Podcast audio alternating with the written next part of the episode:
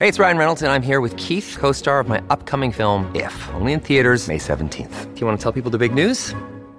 All right, I'll do it. Sign up now and you'll get unlimited for $15 a month in six months of Paramount Plus Essential Plan on us. Mintmobile.com slash switch. Upfront payment of $45 equivalent to $15 per month. Unlimited over 40 gigabytes per month. Face lower speeds. Videos at 480p. Active Mint customers by 531.24 get six months of Paramount Plus Essential Plan. Auto renews after six months. Offer ends May 31st, 2024. Separate Paramount Plus registration required. Terms and conditions apply if rated PG.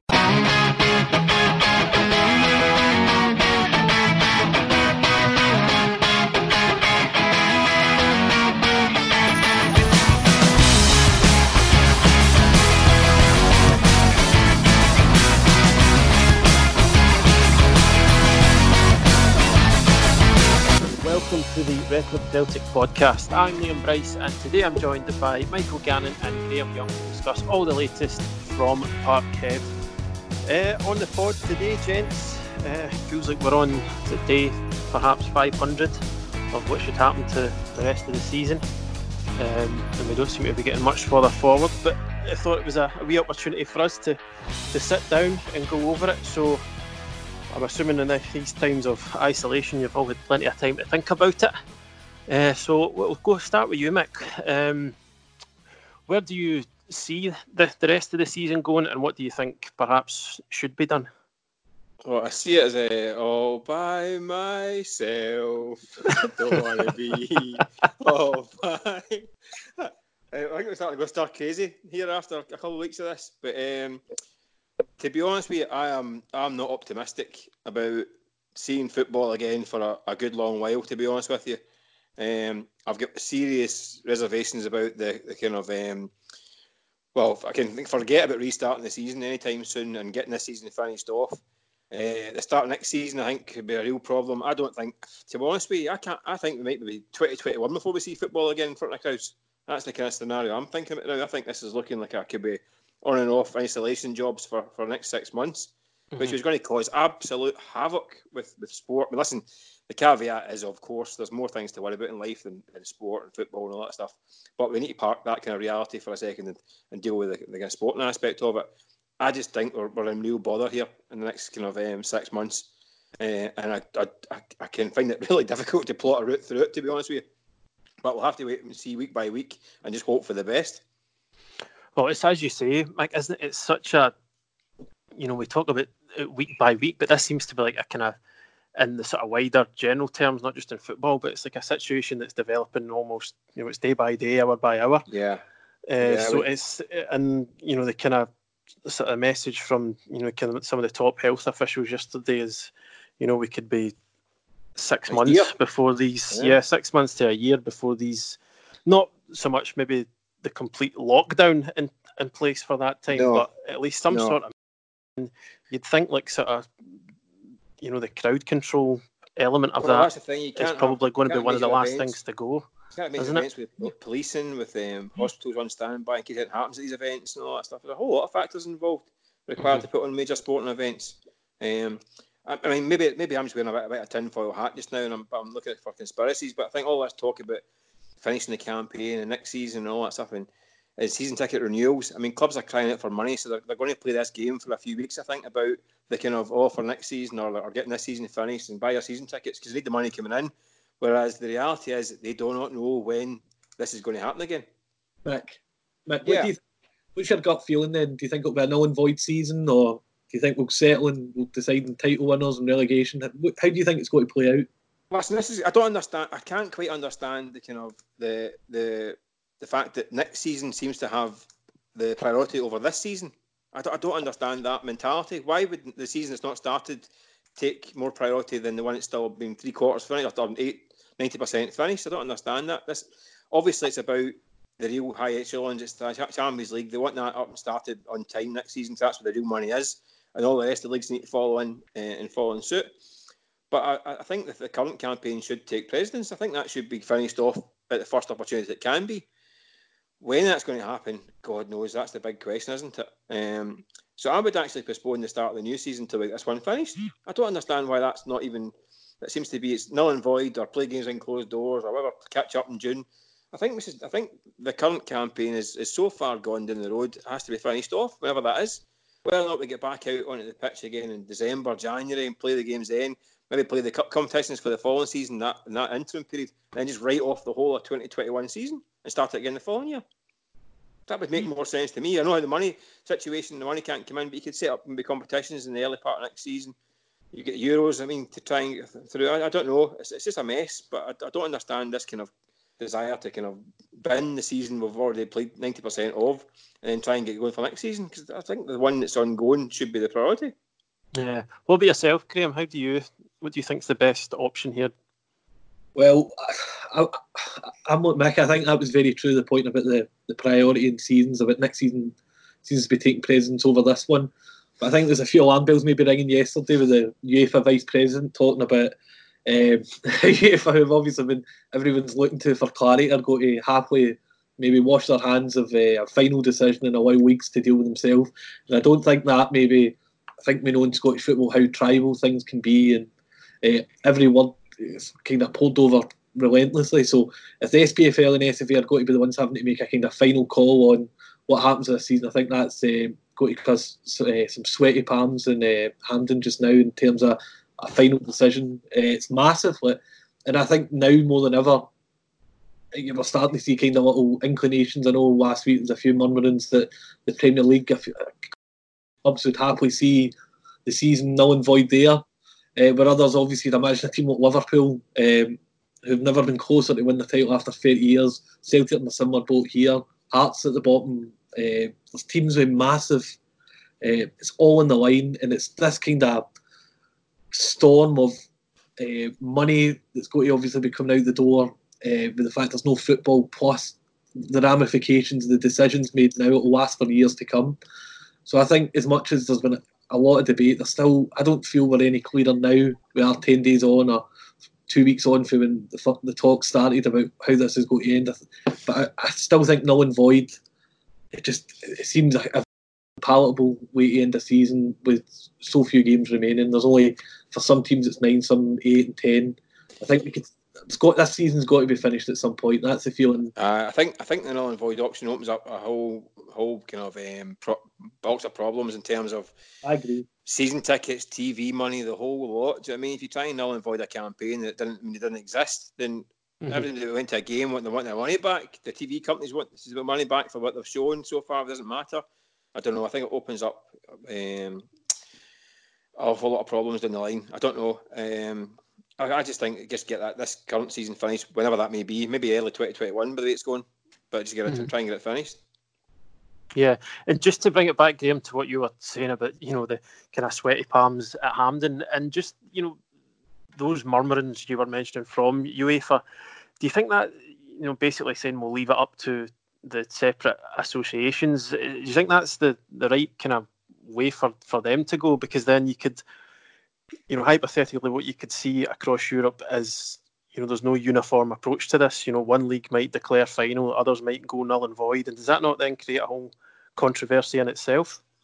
Perhaps I think I think that's a good point, but I think as well with these UEFA comments, I think some of it might be a bit of posturing as well. That for their own uh, European tournaments, Europa League Champions League, they they're very keen to get things moving as quickly as possible. I think the Premier League fall into that. This talk that came out over the last uh, 24 hours about almost a kind of World Cup style training camps or Premier League teams to play behind closed doors. But as people rightly point out, all it takes is one positive uh, COVID 19 test for any player, and that'll fall down like a pack of cards. So, mm-hmm. right, but there's the top, the leagues with the most money appear the most desperate to get the games back underway. Javier Tebas, the Liga president, he's been very vocal. You go outside of football with things like UFC, Dana White, these guys who big uh, big personalities that make big decisions. They're desperate to get these games back on and are happy to kind of go out there on record and state that they'll do everything they can to get games back underway.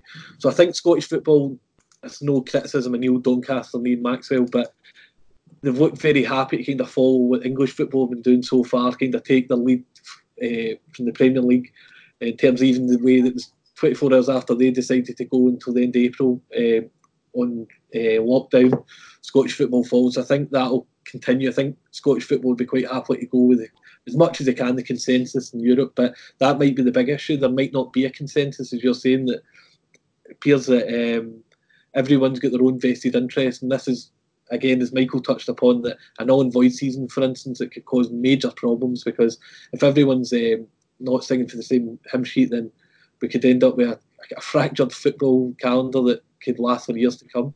Listen, mm-hmm. listen to the reality is as well. Uh, see in a couple months' time, what colour ribbons are on the trophies aren't going to matter. Isn't going to matter to be honest with you because we're going to have clubs that are absolutely in dire straits at this rate. I mean, all over Europe. It's, not just going to be us, by the way. It's across the whole whole continent, whole of the world.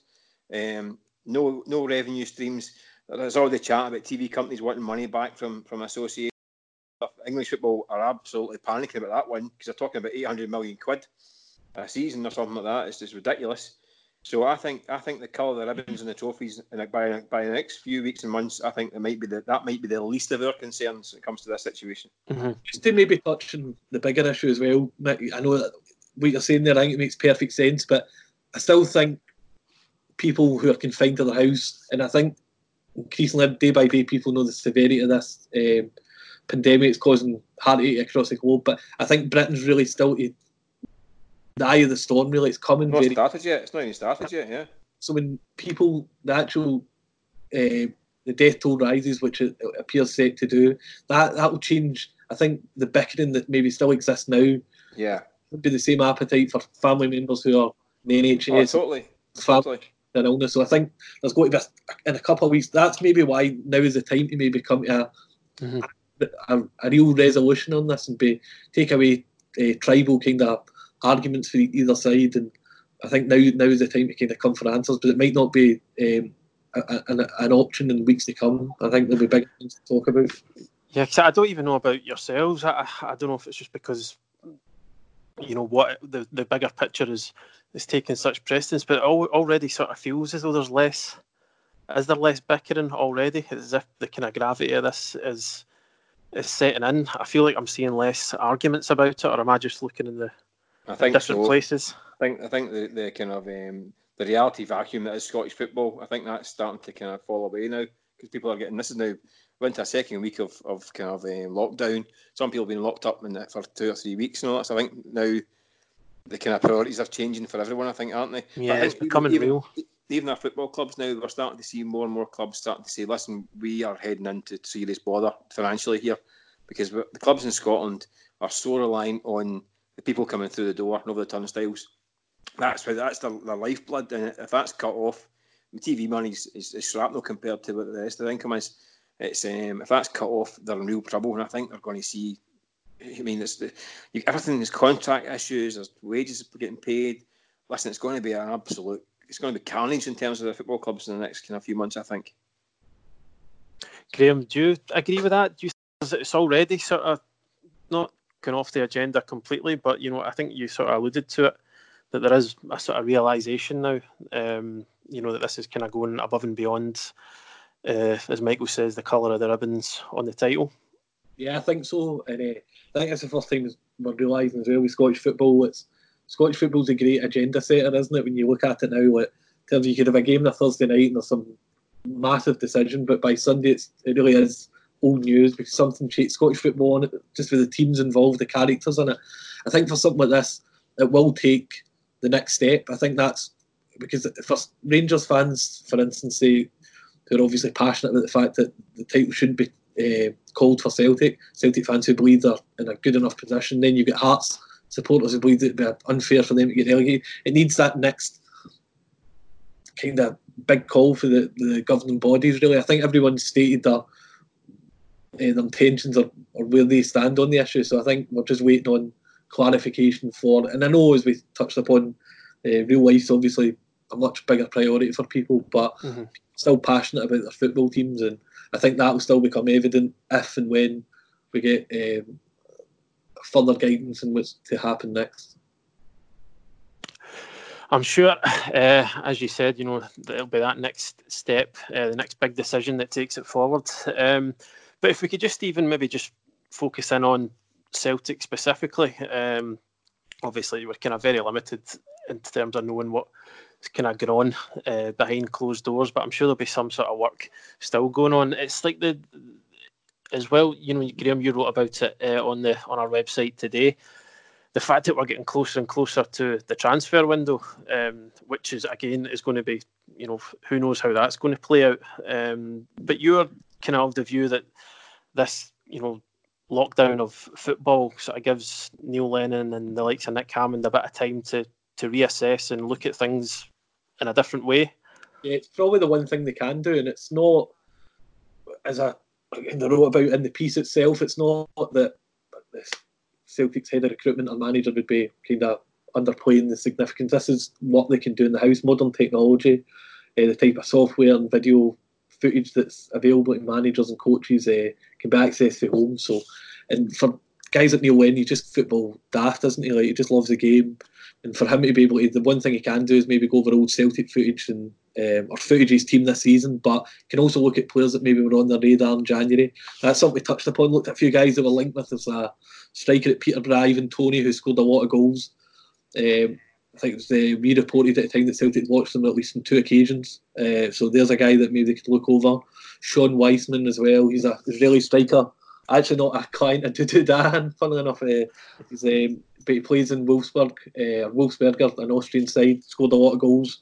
Pretty good with uh, head. So there's players there who's been on the radar that looked at that we've kind of looked at today that maybe uh, with a bit further kind of uh, scouting could maybe be on the radar for the future. But I think for Celtic, like all teams in Europe, but we don't know what the rules are going to be or how the market value changes, players and contracts. There's a million, but I still think it's an opportunity and a most unfortunate time really to kind of do a bit extra homework. And Celtic more than they're up there with any club you could use in Europe. Uh, terms of Ajax, PSV, Porto, teams that have been able to find proper quality um, in not the most obvious locations over the last decade and sell them on at a profit. So Celtic's whole business model is about finding um, underappreciated players, bringing them in, developing them, and selling them on. So it would be remiss of them, obviously, if they've got a chance to maybe do more scouting, more more work. Really, it would be a big surprise if they weren't taking that up. So we just looked at a few players who potentially could be on the radar and why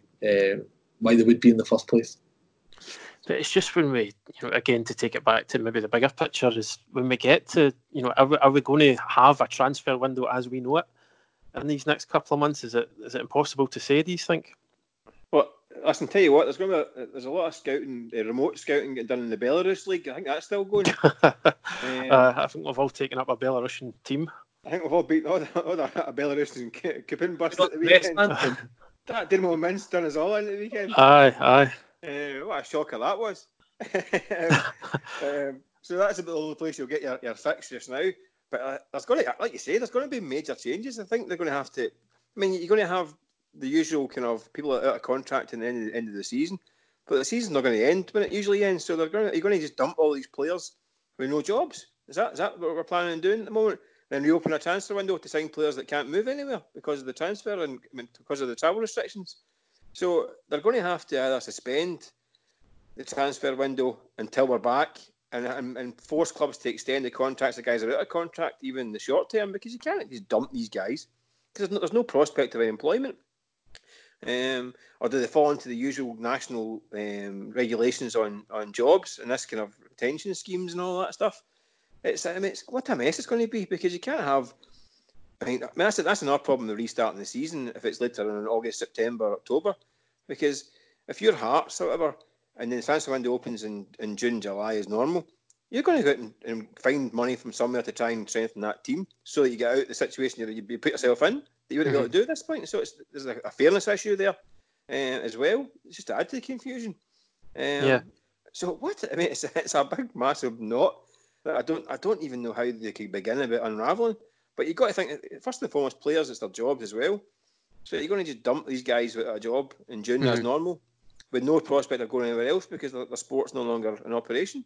Yeah. At the time being, so it's it's a hugely uncertain time for everybody. Especially at the levels where there's you know there's less money involved, where it's more you well, know guys are. That's the problem. I mean, and you're, and you're talking about scouting as well how do you scout? You don't know. You don't know if you're going to be able to, to, to sign these players. As I say, the transfer window now has to be something that has to be moved at some in some point because the, the, the campaigns are getting moved. If you have restart, say for instance, right, say we get some sort of great news and listen to Touchwood, it would be brilliant if it happened. And we say, right, we're back in action. We're going to play in June, three games a week. the whole of June, get the season done and dusted in June. And you think that's brilliant, but that's players out of contract in June. Remember, so then Mhm. you say right, we'll bump the transfer window back to July, uh, into into September, into August, sorry, and and, and keep the contracts running. Uh, these are all things that have to be addressed because it's going to be this- involves insurance, it involves say wages, it's everything. So an ideal scenario is right, we'll automatically kick in a new contract extension for the short term, and we'll bump the transfer window to further on to we're back. Um, but that's it. That, not, that effect will have everything on scouting and on, on signing the players for next year as well. I say next year, inverted commas. Whether, whether Whenever the next that may be. The next season, Yeah. I should say, rather next year, yeah. And as well, there's you know Celtic are no different to any other club. It's it's loan players would would they have to go back to their parent clubs? I know there's been discussions over potentially um, extending loans, but again, that's all still speculation at the moment, isn't it? That's another part. That's another factor of these contracts that will have to be to be um, addressed because, as it stands, the, the, the, their contract would expire and the loan deal would expire and have to go back to their club. Um, can you arrange short-term, short-term loans, or even but the clubs that they're, they're, they're playing with, they might have to make massive cuts to their salaries at that point in time anyway. Um, Mhm. So there might be. I, I mean, obviously, there's a lot of talk in Scotland about this clause twelve and, and getting shorter players altogether. Um, and we, don't, we don't know if that's think something that's involved down south. I don't think it is, to be honest with you. But they might listen. There will be lawyers pouring over all this stuff all over the place. Because currently in England, there'll be guys who don't hardly kicking a ball on seventy grand a week, Yeah. eating up the funds every week. Uh huh. Um, so it's just a really uncertain time for everyone, I think. Well, that's all from us today, but you can join us again next midweek to talk all things Celtic. Thanks to Gail and Mick for joining me. Remember to subscribe on Acast and iTunes to get the pod as soon as it's available, and you can also rate us on there as well. Thanks for listening.